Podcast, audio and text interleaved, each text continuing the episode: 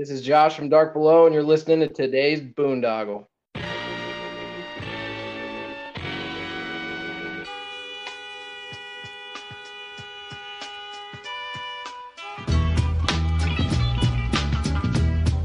Hey everybody, thanks for listening to this intro before the intro of our Today's Boondoggle radio show. As you know, we're a veteran-owned and operated podcast, and this has been an incredibly therapeutic journey for me as a veteran that struggles with PTSD and anxiety, just getting out and talking to people. But it does cost us some money, so if you feel so obliged to donate to our GoFundMe, we have a GoFundMe under Today's Boondoggle. We also have a Venmo at Today's Boondoggle that you can donate to. Our Anchor sponsorship at anchor.fm/Today's Boondoggle. Any questions, comments, suggestions, complaints, you can email us at todaysboondoggle@gmail.com. And please follow us on our social media sites at Today's Boondoggle on Instagram, Facebook, Twitter, all your social media platforms, as well as our YouTube channel, our Rumble channel, and our BitChute channel. Please follow, subscribe, comment, and download. And please consider checking out our sponsors. If you support our sponsor, Dream Nutrition, you can receive 10% off your order by using the promo code Boondog10 at checkout. So Dream Nutrition, they're a veteran-owned and operated company as well, so please support them and receive 10% off using the promo code Boondog10. Thanks for your time, and thanks for listening.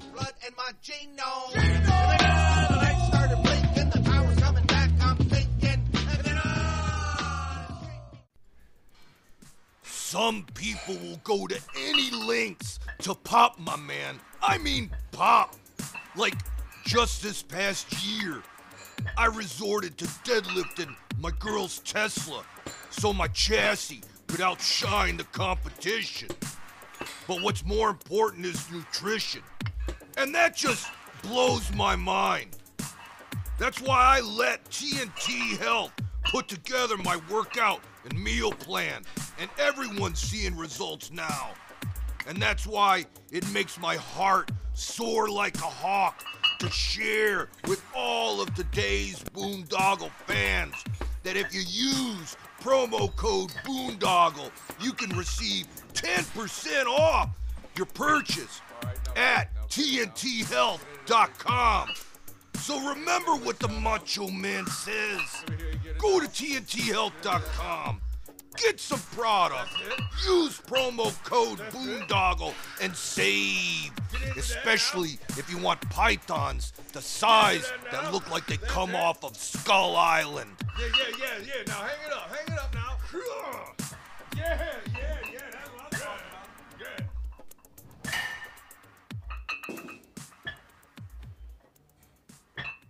The pinnacle of rock festivals in the United States, Sonic Temple Art and Music Festival, returns to historic Crew Stadium with the biggest lineup ever to rock Columbus. Slipknot, Disturbed,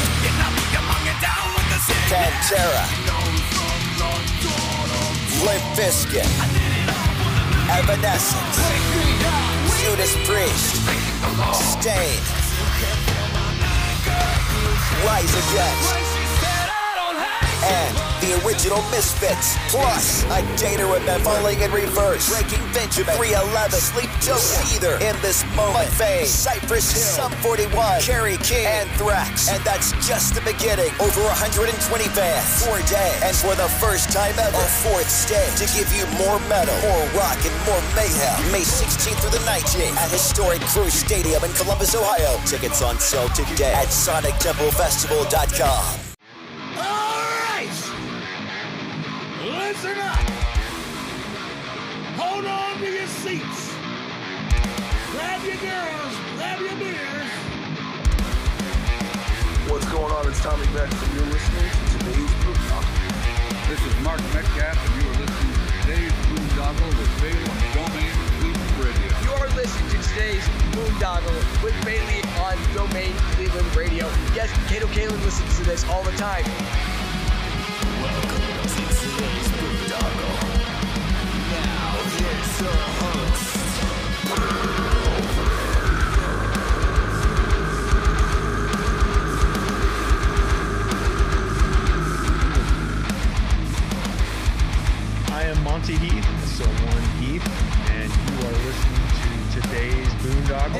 Up, it's John from Skillet, and you are listening to Today's Boondoggle on Domain Cleveland Radio. Fasten your seatbelts.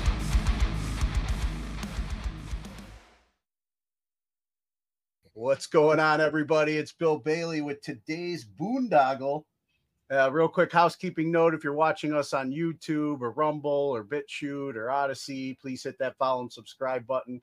And if you're listening to us on Spotify or Apple, Google, whatever podcast platform you utilize, please hit that follow and subscribe button so we can continue to bring you conversations like the ones I'm about to bring you today. It's another day. We're dealing with another demon. What's going on, guys? How's it going, man? We got Frank and Max here from band Another Demon. And usually when I have people on for the first time, I like to get a quick background. So we'll start with you, Frank. Originally, what did you want to be when you grew up? Me? I wanted to be a guitarist in a metal band. They ain't going to lie. I grew up in an 80s hair metal band. So I always wanted to be kind of like my parents. So then instead of hair metal, I saw King Diamond and Yngwie and then Exodus, and my life was over after that. Yeah, nice. What about you, Max? So we're going with what we wanted to be like when we were like little kids. And it didn't have to be a music thing. Yeah. Oh, come on, man. I wanted to do the standard astronaut thing, man, you know, or like go look for like, you know, dinosaur bones or some stuff. Are we allowed to curse, or are we not supposed to? Yeah. This is an adult program. Thank God. And then, then I wound up doing completely other things, but that's great. Yeah, very New York-friendly program I got here, so we're good. I appreciate that. I'm retired Navy, so I got the sailor's mouth myself. Yeah. Pass the fucking butter. And then, Frank kind of already said it, but for you, Max, when did the music thing kind of catch your attention? So I was born in a household where there was music, although my parents were not musical. My dad was like an aficionado, though. He used to work during the late 60s and 70s at the Fillmore East. And so he was around all that, you know, wild stuff back then. And so I heard all that. And then the defining moment for metal for me was my local library actually had vinyl, right?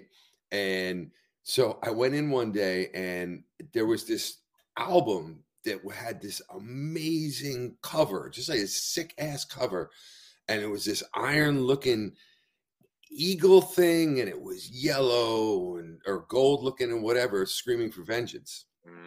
And I took that home and I listened to it, and I was like, oh my God, this is amazing. And I actually asked my father, because I respect him and I love him so much. I was like, do you mind if I listen to this? Is this okay? And he was like, listen to whatever you want, man. So then I went back to the library, and I got all sorts of cool stuff, Maiden stuff and like Deep Purple and Sabbath. It was amazing. So that got me onto all that stuff. And then, I got into the natural progression from there was like, you know, 85, 86, all the great initial thrash records came out. And then that just like, you know, knocked me out. And then I went to see, you know, maybe 87 or something. I went to see King Diamond live at Lemoore, and the Cro-Mags opened up. Nice. And all of a sudden, these dudes were sitting on these other dudes' backs, going into the pit and going crazy and whatever. And I'd never seen anything like that. And I went, what is this? And I bought Age of Quarrel the next day. And then that brought me into the whole hardcore thing. And then that's it. I mean, been hardcore and thrash metal. And then, of course, a lot of other music in my life, too, besides that. Nice. Yeah, he brought back the memories for me too. Is like how good we had it with. I mean, hopefully, you know, I see vinyl kind of making a comeback, but I was always like a visual person. You know, it's like the artwork and stuff would attract you to it. And I remember, I've shared this story multiple times, but it's like you know, one Christmas, because, you know, here we are Christmas weekend, you know, and I remember like my sister was like in Rod Stewart and Leaf Garrett and shit like that back in the day. And, you know, she's opening up her albums and there they are. And then for whatever reason, like my dad or somebody got her Kiss Alive. Yeah. And she was just like, what is this? Ew. And I'm sitting across the room and I'm just like, oh, you know, give me that. Yeah. And then that was it. Then I was off, man. You know, it's just like the visuals and then being able to sit there and like read the lyrics and listen, you know, just go on that journey when you play the record, you know, and go through the artwork and stuff. It's just, you know, I hope it keeps making a comeback because all this, the stream and stuff, I mean, it's convenient, but you know, you lose that, you know? Absolutely. I was in a record store yesterday, just shopping for my dad and, the thing of flipping through, right? You know, flipping through and, you know, stopping or passing at various things and things that, you know, a lot of things that you know already and you're like, ah, that's cool just to see that, you know, or something that you're like, oh, wow, that's a re-release. That's really cool. I grabbed like 3 things for myself. And I'll say one other thing about that too, that you basically mentioned was, you know, when you're using a digital device, for years before, like now we have Spotify and all that, where they'll show you like artwork and stuff like that. Remember with earlier digital stuff, like the iPod, it was just all black and white. It was just a song name, you know, the album, the song name, whatever. And it was just black and white and you would just scroll through. There was nothing to it. Yeah. It's very sterile. Yeah. It missed everything, you know? Yeah. You're right. It was convenient, but there's nothing like I got my vinyl collection over there. There's nothing. Yeah. Well, it's like, you know, I mean, I just came from the gym and it's convenient to throw on my headphones and then, you know, get on Apple Music and like, all right, what do I need to get me through this workout or whatever, you know? So it's good to have that there. But yeah, the art of just, you know, because that's part of like the rush of the world. Everything's like hurry, hurry, hurry. And that, you know, that's almost like getting into meditation or something, you know, when we just get to chill and listen to our album and like the world stands still for a little bit. And then there's something to it, man. It's like it's a spiritual experience. That New York time everybody's getting into, you know, with the give it to me now. You remind me of a story. We played in Wallingford not too long ago, a couple of weeks ago. And on my ride over to the venue, I passed the Trumbull Mall in Connecticut.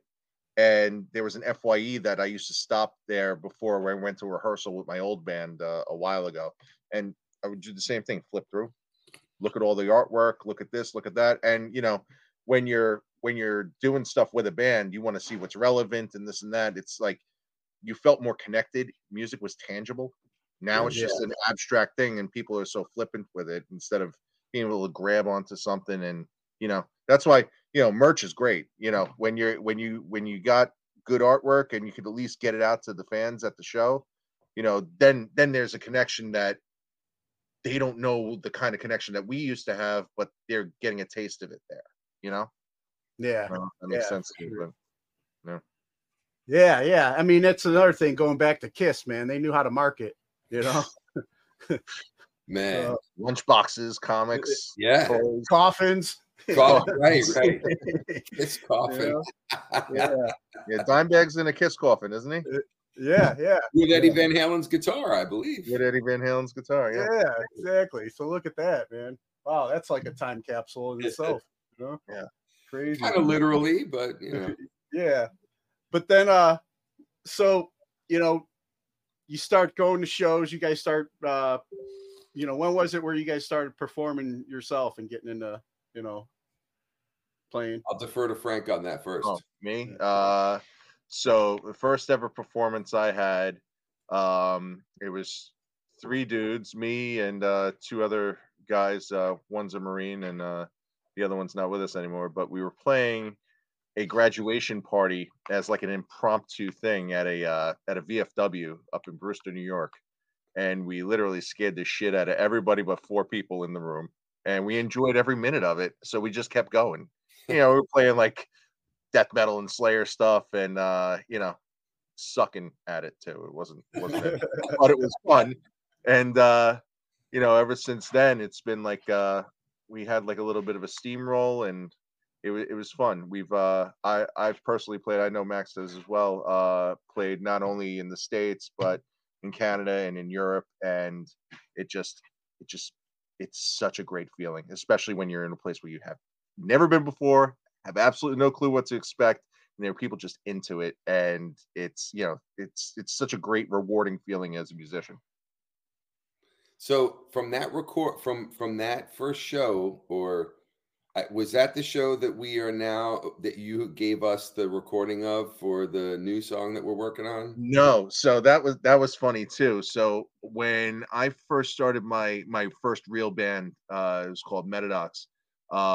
We played a Battle of the Bands at Brewster High School, and I was the only one that was not in high school. I wasn't a super senior. I had graduated my regular high school. Most of my bandmates were in that high school, and we played an instrumental set of some thrashy death metal, and we won the Battle of the Bands. It was fun. So we were lucky enough to get a recording of the show off of a camcorder that was made into an MP3. So the quality of it is like crazy, but you know, it feels like one of those old school underground albums. So it's pretty fun. Yeah, and then so he handed that to us and was like, you know, I'd like to do this song. This is, you know, in honor of my buddy. Mm-hmm. And so it's one that we've been working on now from, you know, however long ago that was, decades, right? Yeah. And so that's really cool, right? All the way from your earliest, you know, shows to you know, reorganizing it somewhat and putting it together now. So it's really cool. Yeah. Yeah. Nice. And then, like Max, so you know, you talked about that experience at seeing King Diamond and the Cro-Mags and stuff. And then, when did you start getting the itch to start playing? Yeah, so that, you know, that story is one of my favorites. So I had put together a band, you know, the local thing that we all do, right, with a couple of guys, and I might be like a couple of, you know, weeks, maybe a year or two older than Frank, let's just say, you know. So I wound up putting a band together, and they, you know, everybody's gone on to do some really cool things. But that was at the time when CB's was at its, you know, at the matinee peak. So I went down by myself one time. So we hadn't played a show yet. This was with my band, but we rehearsed a lot. We hadn't played a show yet. We were young. It was really young. And I went down to CB's. I forget who I was there with, but whatever. Anyway, and we, you know, we kind of all knew each other. And I was talking to Pete Koller, and he was saying something about Armand leaving. And I just, yeah, he was like, yeah, I'm a drummer, whatever. And he's like, give me your number. And I'm like, what? I'm like, you know, 16. I was 16. So I'm like, sure. All right, I'll give you, you know. And then I went home and I was like, Pete Koller asked me for my number. Pete Koller asked me for my number, like whatever. And I didn't hear anything for 6 months. In the meantime, my band that I had put together had played, and it was fun and all that. 6 months later, I get a call. And it was Pete, and he told me to come down, and I played with them for a few days, and next thing I know, we were playing at the Anthrax. So that was literally the first couple of shows, like that was the first shows I ever played. And then from then on, you know, I got sort of, I was a bit of a hired gun in a whole slew of different bands. And then, you know, branched off and did all sorts of other things and played music in different ways, and then got the itch, and now here we are. Well, I mean, you don't have to be so humble on here, man. It's all right. You know, I mean, you got to play with, you know, I read Sick of It All, H2O, mm-hmm. and Murphy's Law and stuff. Like, what were those? Well, I didn't know. I mean, I can get into it. It's not, I mean, I try to be a nice guy, but it's, you know, the question was like, how did you first get into it and all that kind of stuff? So I didn't want to, you know, go crazy with all the stories and stuff. But, you know, basically like one thing leads to another, you know, and that's really important is you never know. Right. So it's all very well connected. A lot of those. Sure. Camps. Sure. So, but you also like, you also, I think have to, you know, be conscious too, and not just be like a dummy walking around. Like you have to be good at your craft. Right. Yeah. and when you're playing, right, and you are representing whatever that band is in that moment, like, you know, there's certain, like, you should be a professional, you know. Oh yeah. I'm not saying I wasn't an idiot. I was a young idiot, but at the same time, I knew and I loved what I did, you know. So it's like, all right, man, shit. I just got off stage playing with Burn, like, fuck, man, like, that was badass, and I'm going to carry myself that way. Not conceited, but I'm going to carry myself that way.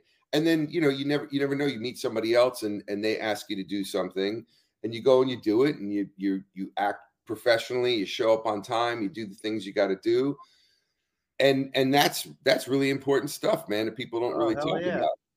Yeah. I mean, it may not sound crazy, but that's really important.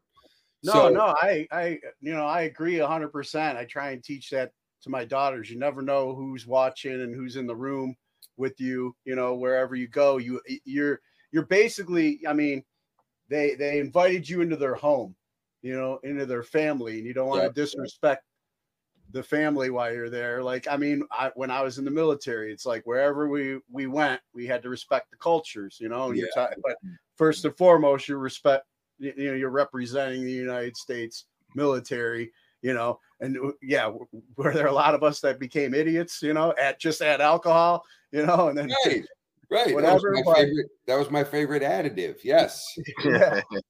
But yeah, I get what I totally connect with you and what you're saying, because then that opens so many other doors, you know, for like, hey man, we need a guy, and then you got all those amazing opportunities. So I'll just jump in on that one real quick, right? That's exactly how the Murphy's Law thing happened. So I had been subbing for, this was the second time I had subbed for Sick of It All, and I forget the exact, you know, dates and things like that, right? But 90 something, whatever it was, and so I was under the impression that I was going to be going out. We were going to be going to Europe together. And then at the last minute, Armand came back in, which was fine, but I didn't really have anything to do. So then I got a call from Todd Youth at some point, and he asked if I would come down and check it out. And it was because people had just cross communication, you know? Yeah. And, so then I went out, I wound up going out the same amount of time I would have been out with Sick of It All, but just with Murphy's Law, which is great. So I picked up another gig, and it was terrific. So, I mean, word of mouth, this guy's a professional, and he had a good reputation. So that definitely is huge. Yep. You know, it's funny. I was thinking about, you know, the first time I met like Jimmy G, I was still in the military, and I was out at, like, I think it's called Kings Point, New York, outside the city. It was like a Merchant Marine Academy. I was there for some training. Wait, and I'm curious, where? Do you remember? I thought it was called Kings Point. It probably is, but like, was it in Queens, or was it up like in the Hudson? I mean, Long Island, or like the Hudson? It was up outside, like in it was very nice area outside of Manhattan. Okay. You know, and then I had to take the bridge to go in. So we had the weekend off, and it just so happened, like, I think my one buddy Aaron, who used to be in Integrity, was living out in New York at the time. So then I had the weekend off. I went to see him and spend the weekend with him, and just so happened that Terror was coming through that weekend as well. And Frank, Florida Frank, who's now in Hatebreed, you know, he was my old roommate here in Ohio. He was playing with Terror at the time. So we went and hung out with Terror. And that was the first time I met Vinny Stigma and stuff, you know. Got to go to New York Hardcore Tattoo and everything. Right. And after the show, we went to Manitoba's. Yeah. And you know, I'm there on military duty, but I had the weekend off, you know. I wasn't in uniform or anything, but we're making small talk. I get introduced to Vinny and shit, and it's like, I'm here, you know, military training. Next thing I know, like, Vinny gets up on the bar, and he's like, listen, all you motherfuckers, this guy here is better than anybody in this fucking, and I'm like, dude, what are you doing? You're gonna get me killed, you know? This guy serves our country. Everybody's like, you know? That's awesome. Wow, you just brought up, man. I mean, the Manitobas, man. Holy shit. Yeah. Whole, you know, like, I'm just I kind of forget just because it's a you know, it's been a while. Like that whole part of the Lower East Side was really fun. Like there was a lot of really cool places to hang out, and you know, it's like besides a lot of the places that you've heard of, like there was Dick, you know, Manitoba's, right? Or you'd originally too, there was before it got kind of posh, there was Niagara, and then 7B, and something else I'm forgetting, but we would just make the rounds, you know, and wherever you went, like you'd be like, hey, cool, you know, all that kind of stuff, and you'd hang out with everybody all night. That's great. But that's an amazing introduction to like hanging out, man. You're hanging out. Next thing you know, Vinny's on the bar and he's like doing his Vinny thing for you. Yeah, yeah. Oh, that was. It felt like I was getting knighted or something. You know, like my royalty. You know, and shit. Yeah, you know? You were, man. But at the time, I was like, holy shit, I'm gonna die. But no, it was awesome, and like yeah, me and Vinny have been cool ever since. And that's great. All those guys, you know. So let's get, you know, when did Another Demon then come together for you guys? I will defer to Frank. I was going to defer to you, but that's fine. I've been talking too much. My old bandmate and drummer, another Frank. So by for the first little bit of this band, we were going just by our initials to tell each other apart. Right. We started jamming after a while. We hadn't played with each other in a long time, so we started jamming like right when everybody started feeling comfy after COVID. And he and I were not like really COVID scared people, so we didn't care about getting together. And he had a space, so we got into space, and you know, we were jamming some stuff, and we were having fun. I put an ad out on Craigslist, and then this fucking guy answered, and I had no idea, because it's like, you know, we had a couple of people answer, and I worded it specifically that, you know, we didn't really want kids. We wanted, you know, mature, serious musicians looking to see where things are going, right? So I ended up meeting Max at a place called Blazers, which is now kind of like a sacred place for us to go. Good bar food. After how many beers? We hit it off. We had a great connection. We jammed a couple times with everybody in the band, and then we went straight into recording. And it took us a little bit because we had a little bit of a personnel change thing, and people had health issues and whatnot. So that recording that we have out now, Frank Vaterina played drums on, and we did the arrangements, and some he wrote some lyrics to some of the songs. We had that. I did all the guitars for pretty much every. I did all the guitars on every song, and you know, Max did the bass and sang. Obviously, he did a great job. We then added in a friend of Max's from a while ago that we all met together at a Possessed show in New York City. His name is Jun Takeshita, right? I said it right? And close enough. Yeah, spell it, take a shit up. But he came in and he laid down some great leads, and we were fortunate enough too that I'm friends with James Murphy from Testament and Obituary, for him to do some work with us too. So he did a guest spot on one of our songs, and came together pretty nicely. Yeah. And I'm pretty proud of it. I honestly, I can't lie. I'm most proud of this recording than I am of everything else I've ever done. Yeah. Because it's solid, and it's a true representation of us instead of other people's opinions on songs and everything else. Like, really, we made what we wanted to make. Yeah. Yeah. I'm gonna jump in on that and fill a little bit of a blank too. Hmm. So the whole reason that I answered the thing on Craigslist, right, And it all reminds me of like years and years ago of picking up the Village Voice and like going through the ads like for bands and stuff, because a million years ago that's what you had to do. You had to put a fucking ad in the Village Voice, you know. Yeah. But it's, you know, so people I think like when they hear Craigslist they might be like, oh, anybody could do that or whatever, but like you got to sift through a lot of people. But I had also just put out a 4-song EP, and that's what you heard. So when I responded, that's what you heard, and so you knew that I was doing something that, you know, had a sort of a vocal style and, you know, some of the writing style that was, you know, that you liked, right? So it wasn't just we were like, you know, it was out of nowhere, but it wasn't out of nowhere musically. Sure. And the other thing was these guys wind up, they live like, you know, 20 minutes, half hour from me. And I'm going like, wait a minute. They've been doing this kind of stuff. They knew each other for years. They've been doing this stuff for years. Who the hell are these guys? And, you know, so then, we got together and it was really great.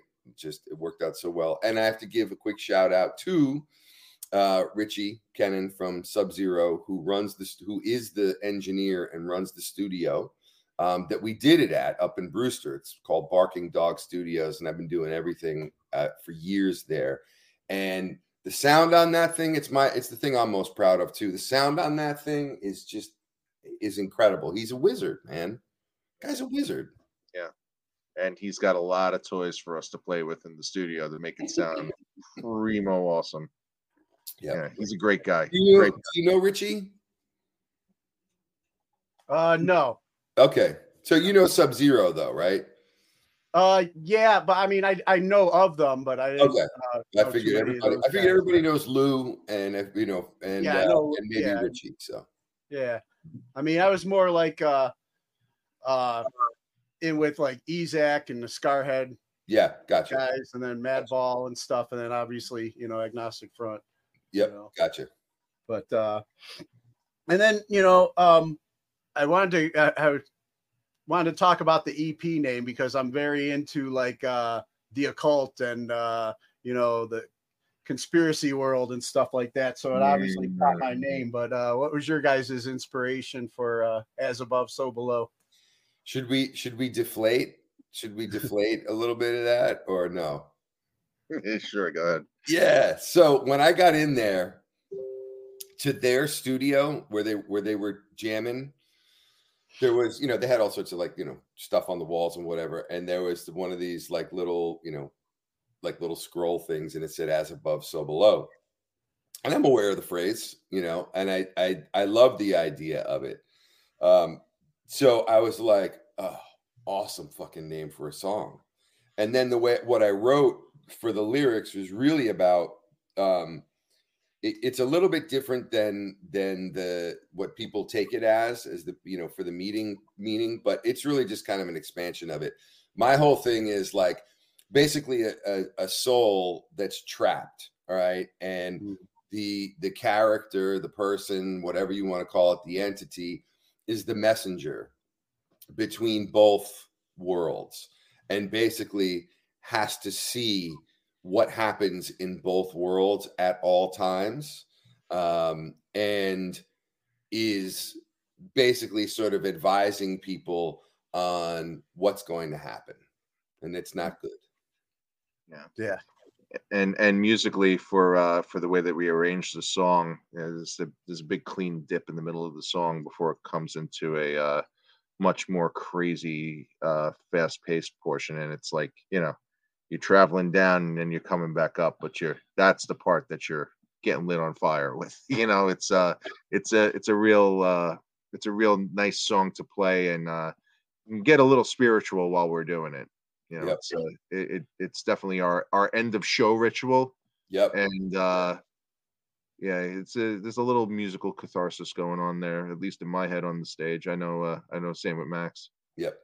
Yeah. Well, kind of going back to what we were talking about earlier about how it was like, you know, it could be a spiritual experience when you're sitting down and still and going, listening. A lot of old vinyls too, like the whole record told like a story from beginning to end.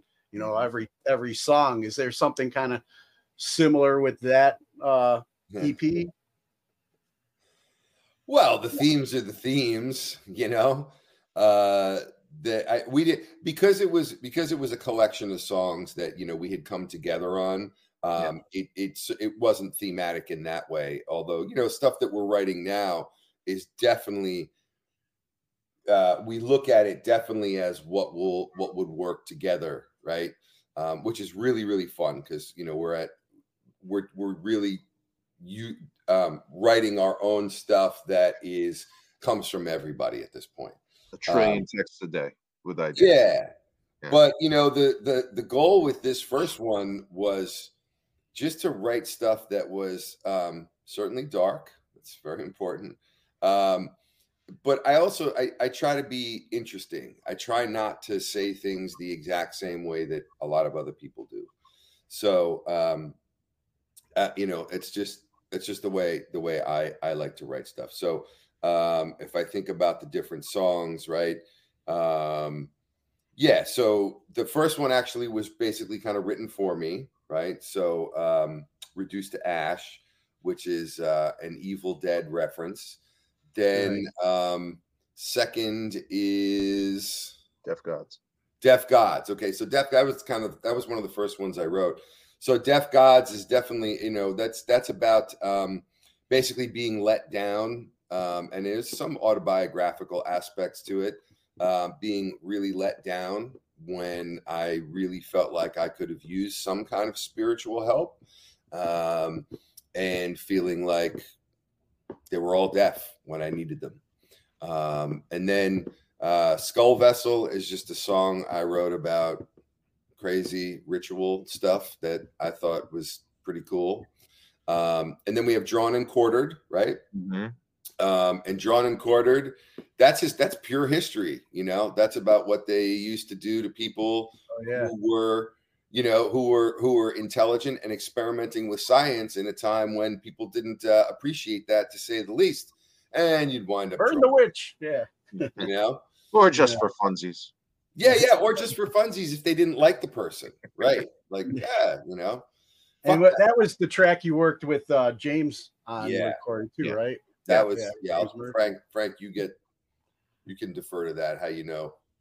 Yeah, no, we have some mutual friends, and you know, we chat all the time about gear and stuff like that, you know, because this is the best time in the world to be a guitarist in you know, with the amount of gear that's out there that you could buy. And James is a big gearhead, and he owns a studio in Florida, so we chatted it up, and I sent him the track. I was like, hey, what do you think about this?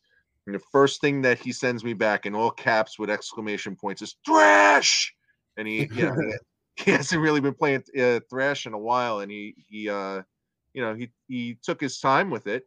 And I will say he thought it out pretty well what he wanted to do, and I'm grateful to him because he's a phenomenal guitarist, and he didn't like try to outplay everybody in the band. You know, there's some people you ask to do a guest spot, and they're like, okay, I have to pull out every stop in the book to just throw this into a song. You're like, I could never replicate that. What the hell does this guy do? He put like 12 tracks on a solo. But James played with us, not at us, and that was a good thing. And I'm grateful to him with that. You know, I also want to give a shout out to one other person that helped with the album. It's like a kind of like a, I don't want to say a silent editor, but like I valued his opinion. And Carl Sanders from Nile, I talk with him all the time. He's a good friend too, and he loves our stuff. And it made me feel good that he said that. Deaf Gods in particular, he was like, I could listen to this song all day. You guys really nailed it. And he says, you guys are like, you know, you're taking that whole Slayer vibe and you're killing it and you're making it heavier. You know, nice. So that felt good. Nice. And one of the main things that, go ahead, Max. You had something? I was just going to say too, James Murphy played on, I don't know, maybe one of my top three, at least, Testament records too, right? He played with Lombardo on The Gathering. So like, you know, that record is so sick, man. So that's just a big thing for me too. So,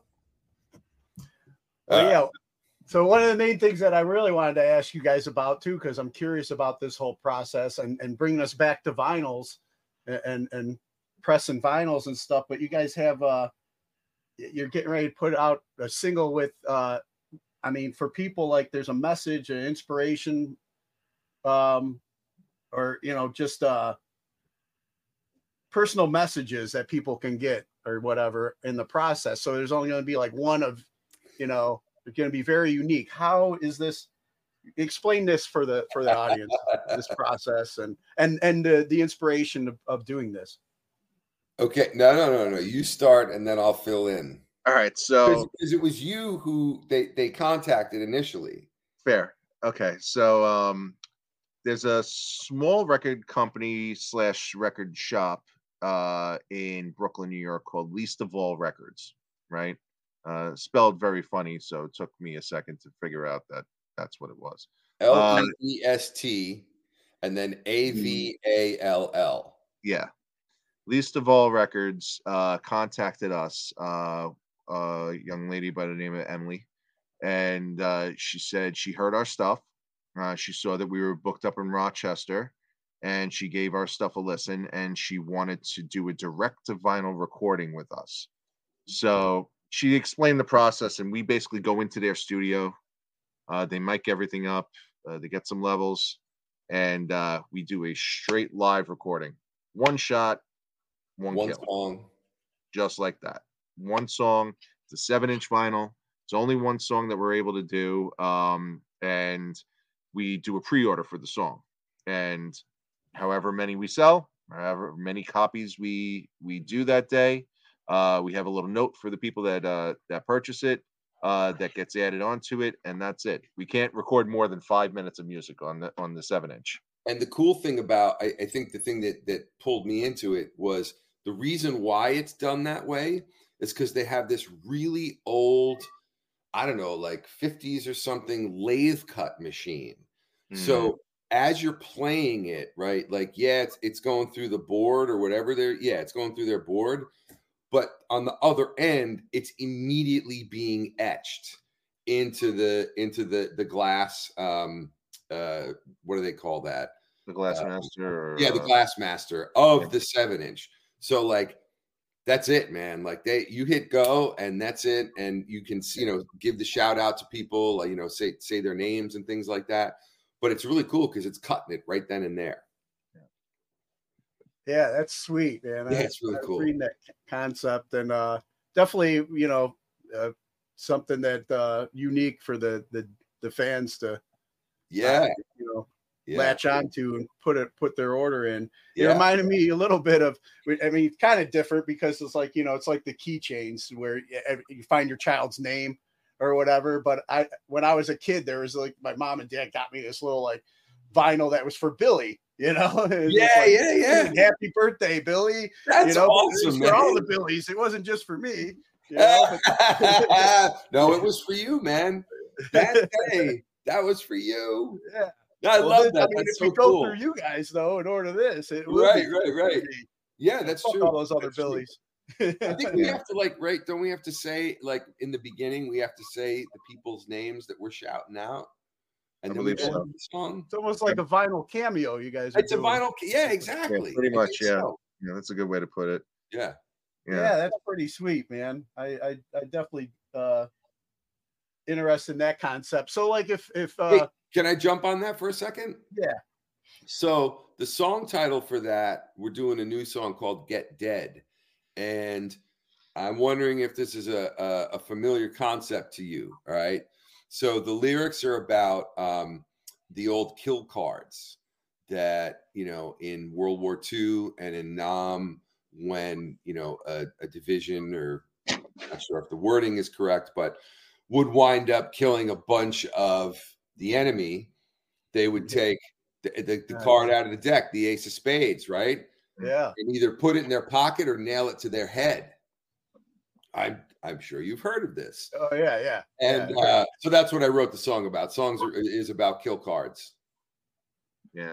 So it's like if you want to buy it for, like, if you want to buy this 7-inch for your ex, is that kind of like sending a kill card or what? Hey, There's a marketing idea, man. Don't tell anybody. Don't give it away. Send your ass direct to vinyl. That's right.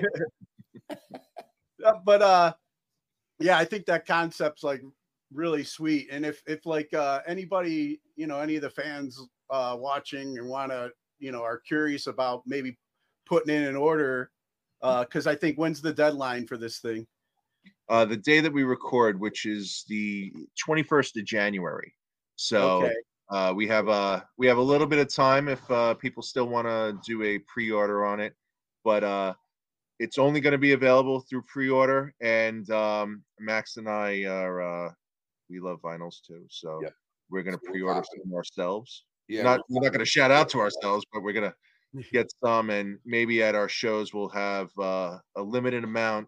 Yeah, to pick up at on our merch tables, but yeah, it's very limited.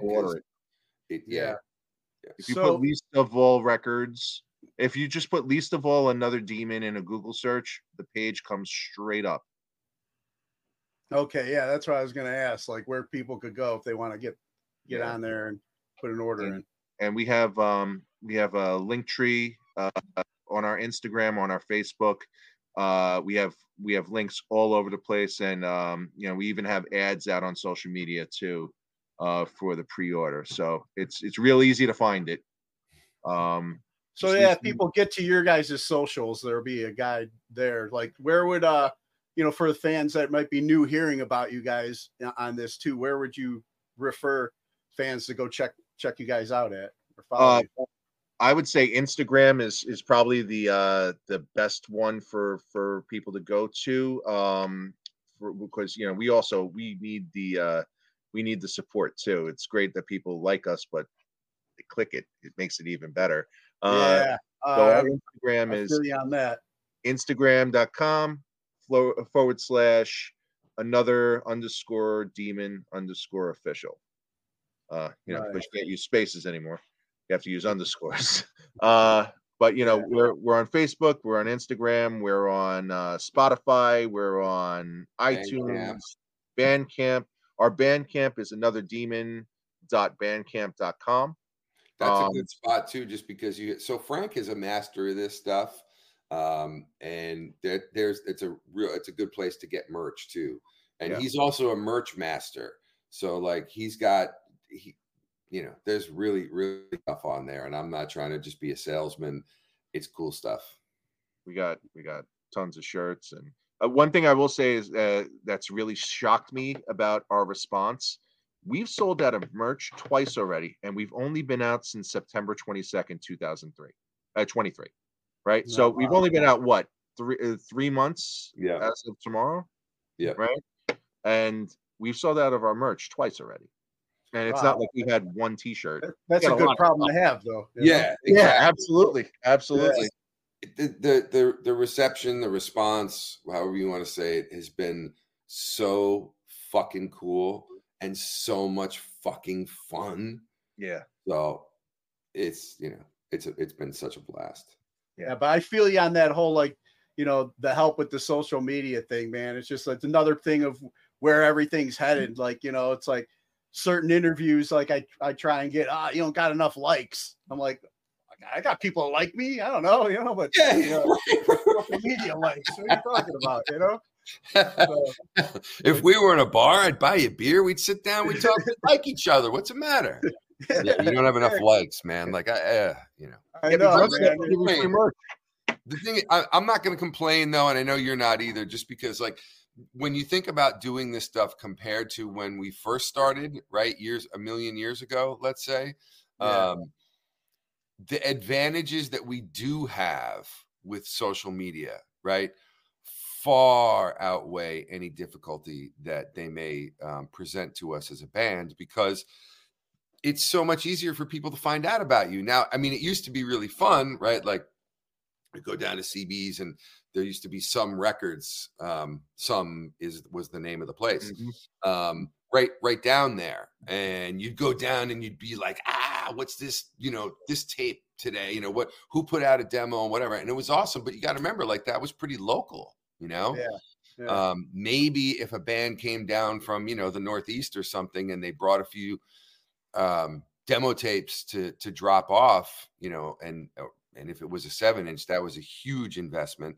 That's what you got, you know. And then there was like mail order that you would hear like from word of mouth, which was fucking super fun, right? Mm. But now obviously if we can get to, you know, Australia, you know, by like going boop. Yeah. So that's pretty cool. Yeah, no, there's a lot of benefits, like you said. Yeah, for sure. I remember I used to do, I was a promoter here in Cleveland. You know, I booked shows and clubs back in the day. And like my first show actually I did was this place called the Fantasy Nightclub out here in Lakewood. And it was headlined by Scarhead and Ringworm. Uh-huh. So but you know, you would go to Kinko's with the band logos and make your own little flyers and shit, and then you'd be like at the Record Exchange and at the other clubs and on friggin' telephone poles and whatever, man, to promote. There wasn't like, you know, because half the time people are saying they're going to come to your thing on Facebook just to be nice, you know, or they're I'm usually the maybe guy, just so interested, you know, interested or maybe guy, just so it's like I'm not saying no, but probably not coming, but you know, you know. But it was like the hustle was real though, man, and that's how, you know, I remember so many guys that I ran with here locally that I would see them, and I see why they're at where they're at today, and the ones that didn't put in the work, you know, same thing, you know. But, you know, it's something about that too. Can I just like add, when we just played in Rochester, right? The event on Facebook had 23 people going. So we were like driving up there like 6 hours. Shit. 23 people. We got there. It was like almost 200 people in the club. So, you know, some people just don't want to click the fucking button. Just click the button. You know, make me feel good while I'm going there, you know? Yeah, exactly. And we were going. It takes anxiety out, you know? Yeah, we were going anyway. But yeah, we were going anyway. We were going to play the Bug Jar in Rochester. We were just fucking psyched. But like, you know, we were like, okay, so if this winds up being, you know, just a few people and it's a great, you know, we just have a blast. Fuck it, that's awesome. And then it wound up being awesome. Yeah, just take it back to that VFW experience. You know, you're having a blast. You know, exactly. Wait, I wanted to jump into and ask you a quick question. Back to that Scarhead show at the time, right? Yeah. Do you remember who was playing drums at the time? It was Goat. Oh, it was Eric, man. And Boston Mike was still around. Yeah, was still with us, so to speak. What's that? He was still with us, so to speak. Yeah. Oh, that's great that it was Goat, man. But I'll tell you what, man. You know, it's like, and that's when I first met the guys. I got introduced to him through Frank when Frank was still in Ringworm, and for being my first show and having a guarantee, you know. I was like, this better do good, you know, or I'm dead. But no, it ended up going well. And they all stayed at our house. I got this picture of us the next morning. It was like a big Scarhead sleepover party. Yeah. That's awesome. Yeah. I asked because one of my absolute best buddies, I think he played after Goat left. Mark Levy played drums for them for a while. And then, but of course, you know, Goat as well, who's also a great, great buddy of mine and known him for 100 million years because we're drummers. He played in Murphy's Law, I think, right after I did and all that. So anyway, that's why I asked. Yeah. No, it was a good experience, and it went well. And then I had a decent run in that world for a little bit, and made a lot of friends that I'm still friends with today, because you know, you just try and do business right. And, you know, people remember that, like you said, that professionalism thing. I wasn't always professional. I'm not saying that, because I'm 14 years sober now, but let's just say back then I was running a little too, you know, a little too hot on some things. Yeah, exactly. But I always treated, to the best of my ability, always treated the bands right. And you know, they remember that today. There's guys that I run into, and it, you know, pays off. I go up to the club. Oh, you don't have to pay cover. Come on, you took care of me back in the day, and you know. Yeah, and let me say this too. By no means am I trying to present an image that I was a sober guy or anything like that when I talk about that. That was absolutely not the case. But you're absolutely right. Like just the being professionally, being professional business wise. That's all I mean. Yeah. You just take care of people. I don't know if you remember Cold as Life from Detroit. I don't. They're a hardcore band from Detroit. I brought them in for a show and was hoping for the whole big Scarhead buzz. It was a weeknight though, so it didn't do well at all, but I had a guarantee, you know, so I had to go to the ATM, take money out of my account, man. And I honored that. And, you know, later on down the line, Jeff, who was the singer at the time of Cold as Life, I went to Detroit to see Mike Patton and Tomahawk. Oh yeah. Perform. And Jeff was running sound. He's like, you want to meet Mike Patton? I'm like, hell yeah, I do. And he took me, I got to meet Mike Patton because fucking I took care of him back in the day. He, you know, so it's just like that. It's just, I'm grateful, man. I look back at even all the hits and misses. Yeah. You know?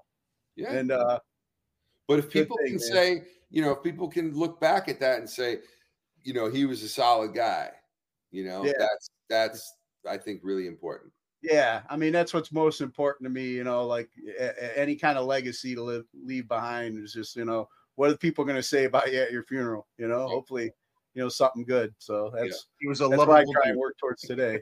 Yeah. That's mine. But, so before we get ready to wrap up, I want to ask you guys a couple of questions I normally ask guests I have on. Who are three people who've inspired you and you can credit for making you the person you are today? You first. Okay, so all around, like it's not just music? Yeah, all around.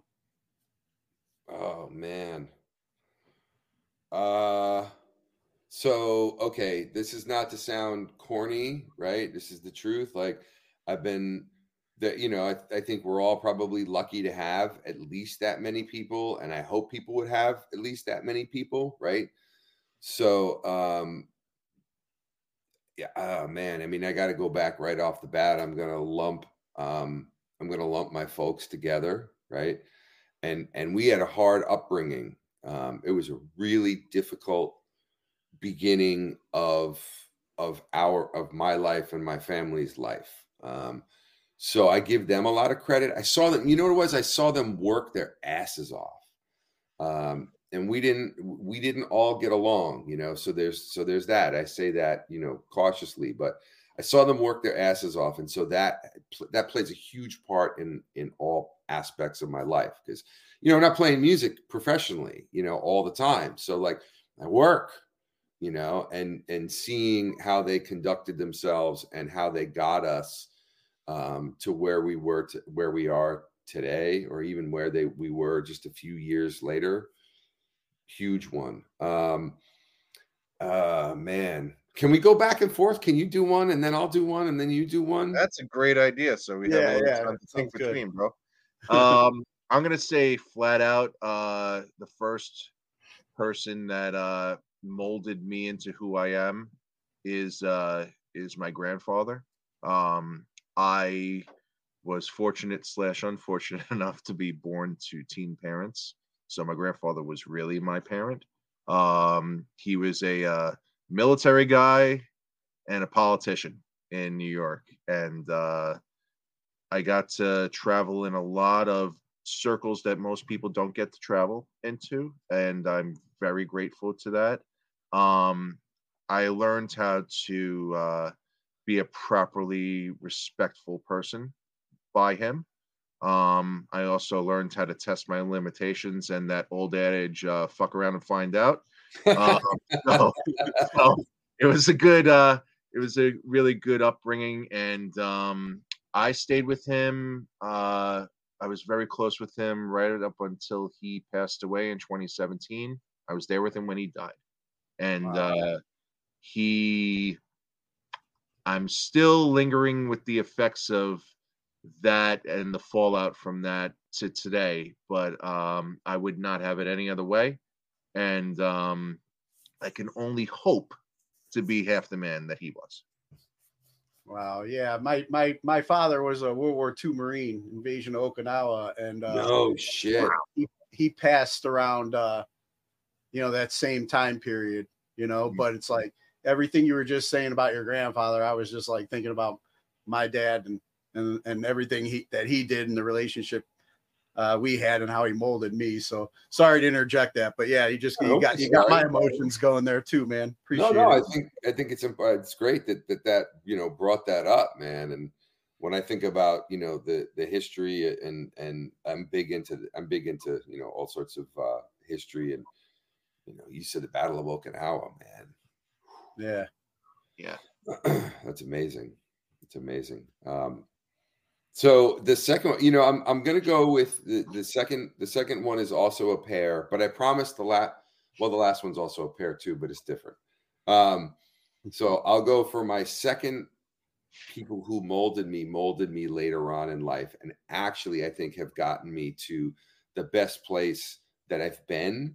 And that's my wife and my daughter. And people may say like, that's cheesy. You know, your dad, your parents, and then your family. No, he's fucking family, man. I mean, these are the people that, like, you know, so I'm an only child. My wife is an only child. And so, you know, I didn't grow up with much in the way of family. Right. So she's been an incredible, like, rudder for me. She directs me really, really well. Keeps me on track. And then when my daughter showed up, there was this immediate moment, right, that I'll never forget, where, like, as soon as I looked at her, I was like, me lion, me, you know, me find meat, me get food for you, me die at job with heart attack or whatever, so you go. Like, so many things that you talk about 13 years sober, right? Like, things changed when she started being able to walk. And I was like, I need to be able to get up and get out of bed every day and do what I have to do, you know, or be a dick. Right. But like, I didn't want to be. So like, yeah, a lot of habits changed. So there was a lot of molding right there. Yep. That's the front. And then my last one's a music one. And another, you know, memory bringing up for me too, man. I've been a single dad of two daughters myself, you know, and, you know, now they're young adult women in college and stuff. But, you know, I talk about my dad and what an influence he was on me, but I probably learned most about how to be a man by raising two daughters. You know, my daughters have taught me, awesome. You know, so that's like, amazing. How old are they? 23, and my youngest will be 20 on New Year's Eve. Wow, dude. Congratulations. That's amazing. Did you say they're both in college? Yeah. And my youngest just got her blue belt in jiu-jitsu. So I'm like, yeah. All right. That's awesome, man. Congratulations. Yeah. That's really cool. Yeah. I mean, number two. I'm gonna not be a copycat, but I'm going to be a copycat, because it's unique to me too. My wife and my son. My son's 13 years old. My wife and I met when we were, I guess you'd say we were kids, even though we were in our early 20s, because I, like Max, was smart enough to marry an Irish girl, and we both tore it up for a long time together, and. You know, after we had our son, that particular day, it's actually very, very funny. So my wife has comfortably numb tattooed on her back, and she's kind of a clown, right? So she goes in to get her epidural, and I hear everybody in the operating room just laughing. So I'm like, what the hell did she do? And long story short, we're in there, and the anesthesiologist is a metal fan. And he knew me because he used to see my old band. And he said, "Hey, you're a metal dude. You want to peek over the curtain?" Oh.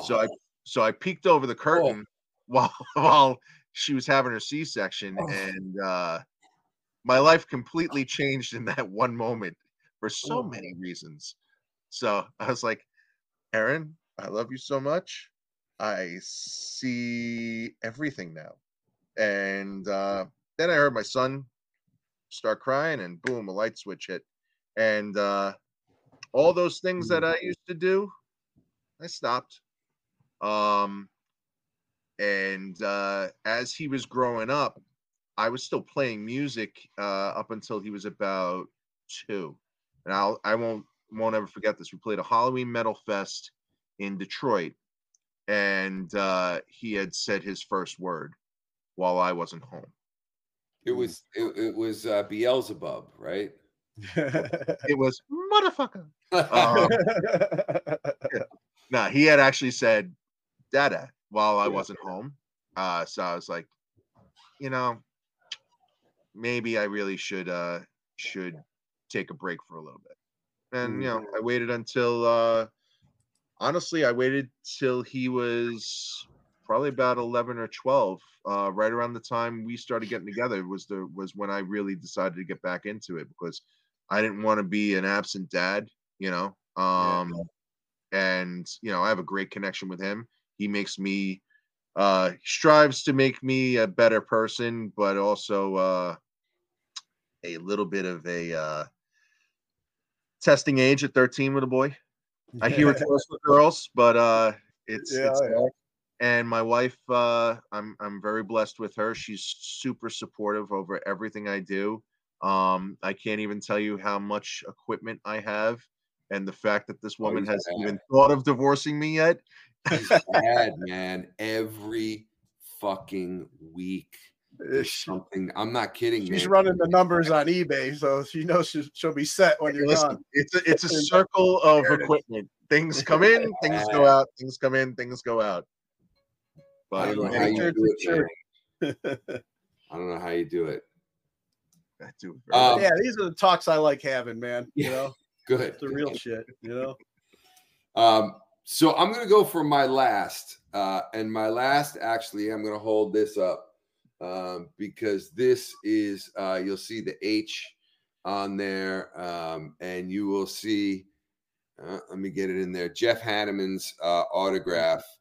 Nice. So, you know, all the music that I absolutely love, you know, and it's everything. I play drums, right, and I play all sorts of world music stuff, right.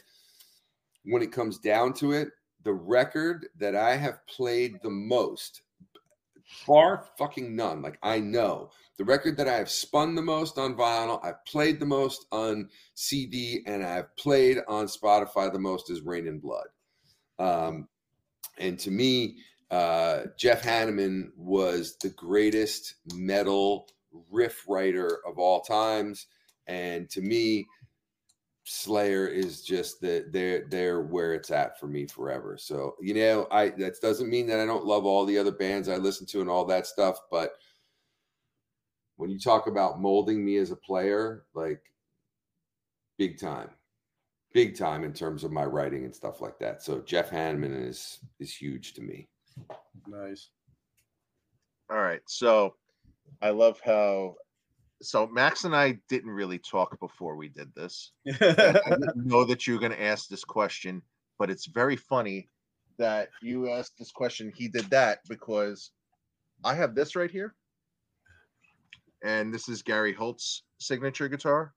And he is one of my favorite guitar players of all time. And he has my favorite color scheme going.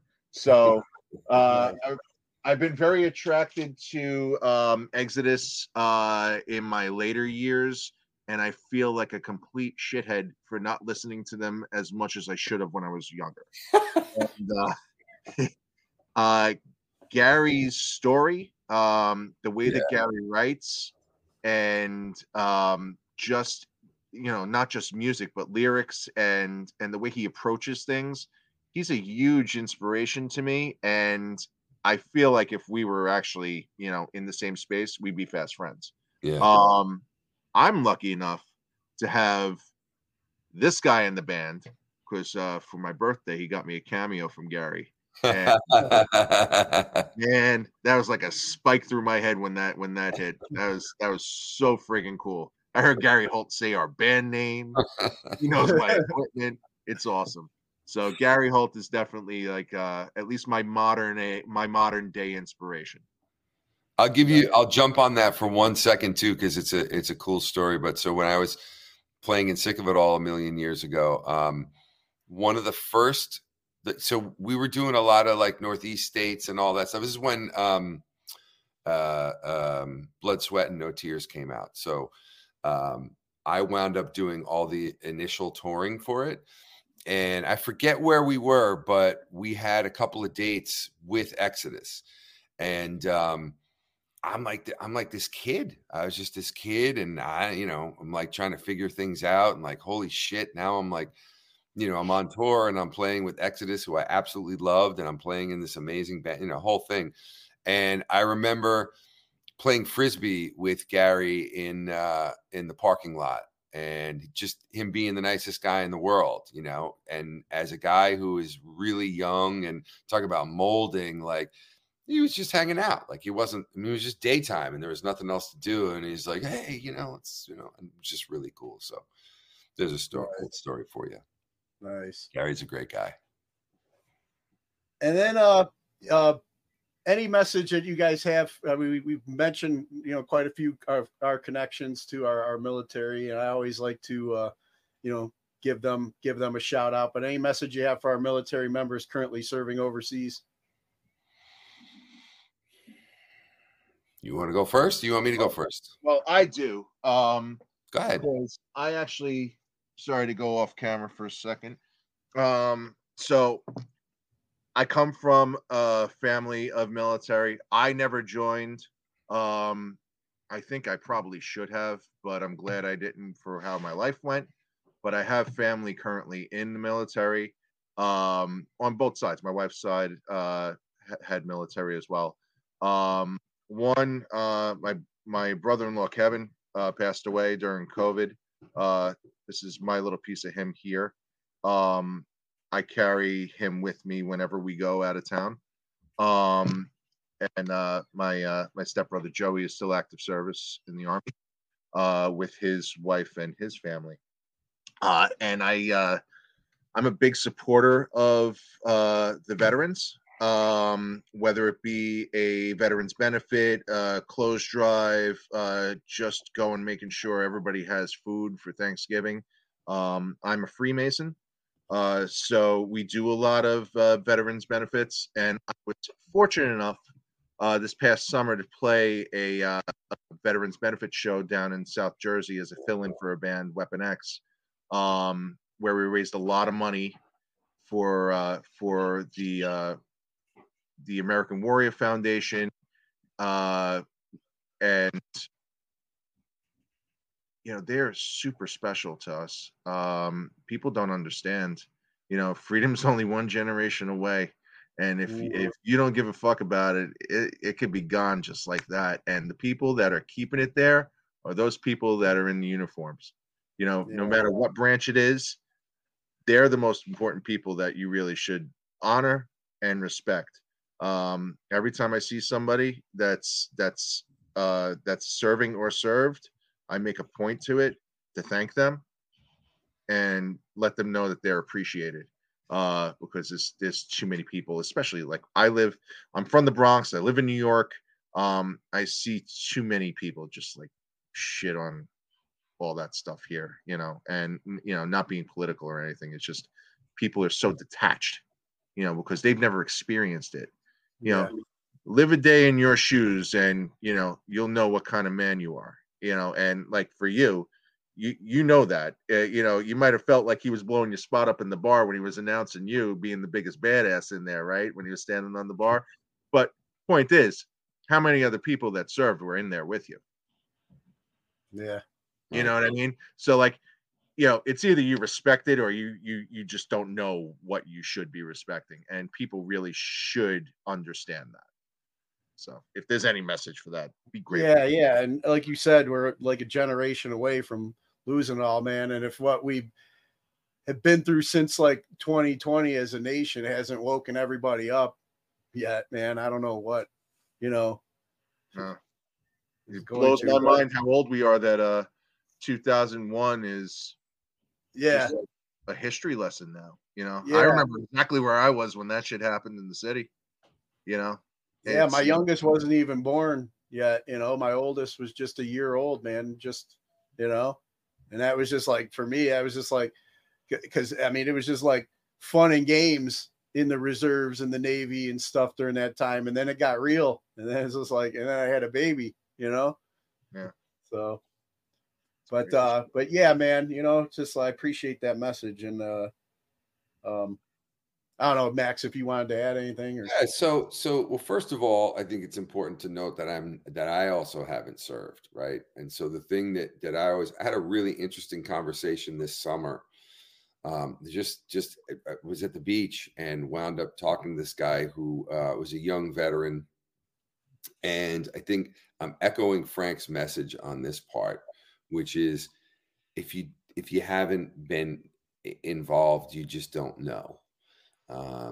And things that happen to service people, certain things you would never think of, right? Just daily things that are horrible. And you're trying to do the right thing for the right reason, which I think is an amazing, amazing idea. So I don't know what it's like. I can't tell you that I lived it. And the other thing that kind of is just always been surprising to me, and it's not necessary. It doesn't really have to do with active so much, is the history of the VA. And it really, really bugs me that we don't take care of service people once they're out. I don't know what your experiences are like specifically, but a lot of my family members and people that I've talked to are always struggling to get what they need or what they were promised, let's say, from the VA.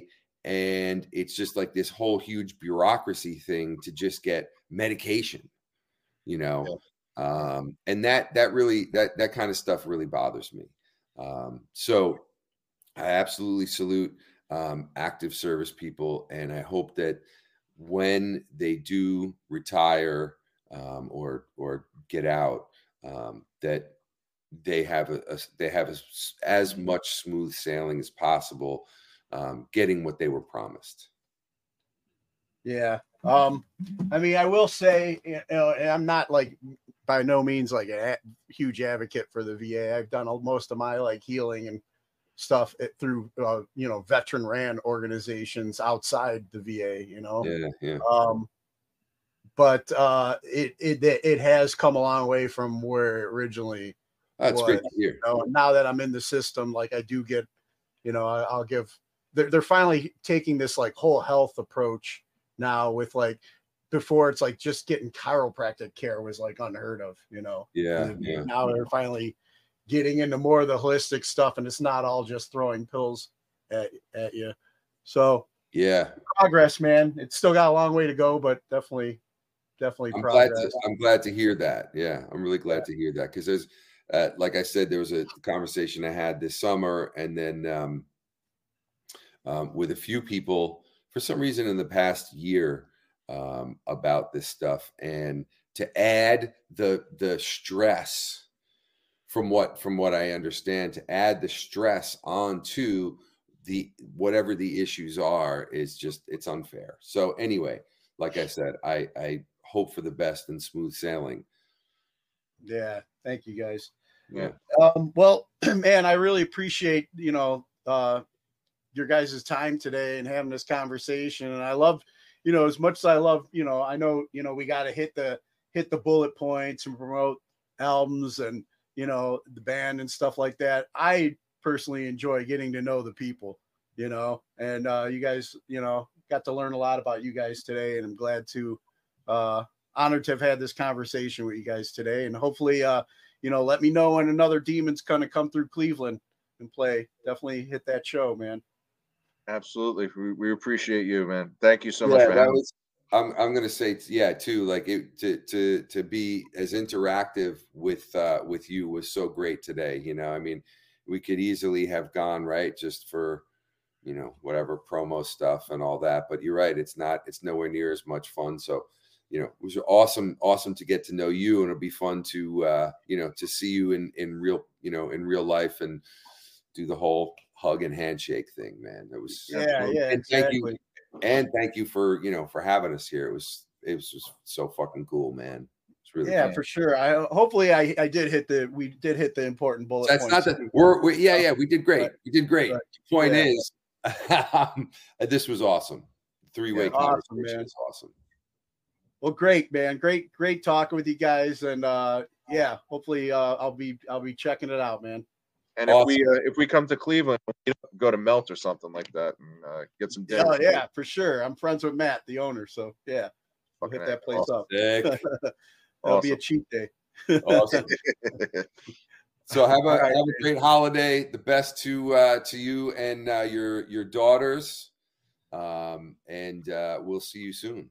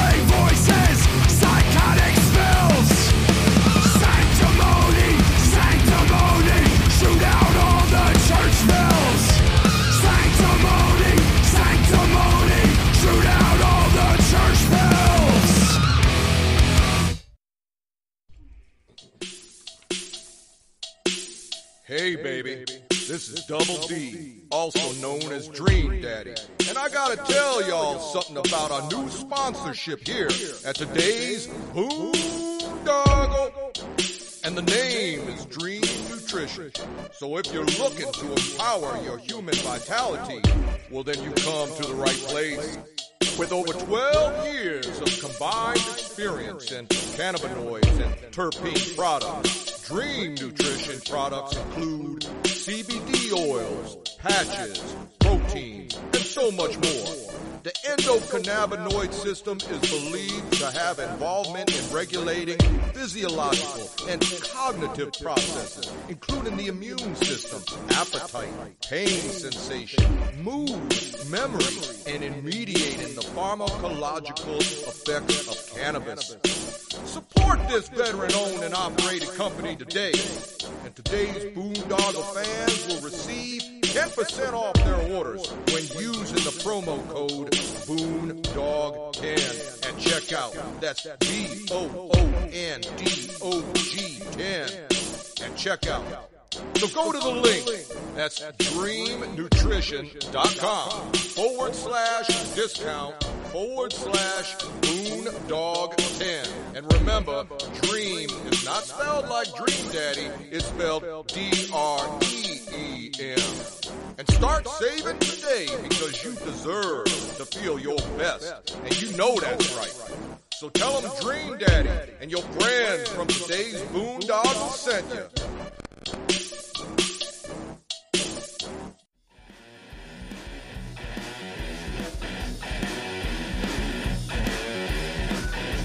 Thank you for listening once again to Today's Boondoggle Radio Show. Please be sure to check out our website, DomainCle.com or Today'sBoondoggle.com for more shows and check out our archives. Follow us on social media at Today's Boondoggle on Facebook, Instagram, YouTube, and Twitter for more information about this podcast. And please support us on www.anchor.fm/Today's Boondoggle, as well as on our GoFundMe and Venmo. Be sure to subscribe, comment, download, and listen to us on Spotify, Apple Podcasts, Google Play, Spreaker, and all the other podcast platforms out there. Please email us with any questions, suggestions, and comments via todaysboondoggle@gmail.com. Leave us some 5-star reviews and help spread the word. Thanks again for listening.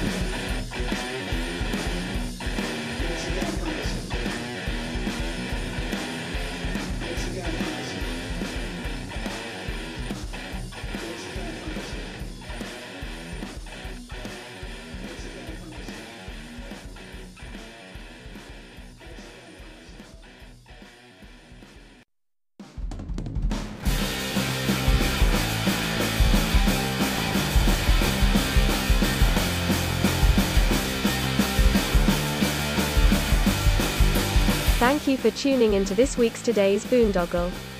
Domain Cleveland Entertainment is a veteran-owned and operated cornucopia of nonsensical shenanigans. You can find interesting interviews, music news and information, and just about everything else in between. Thank you again for supporting, sharing, and tuning into Today's Boondoggle.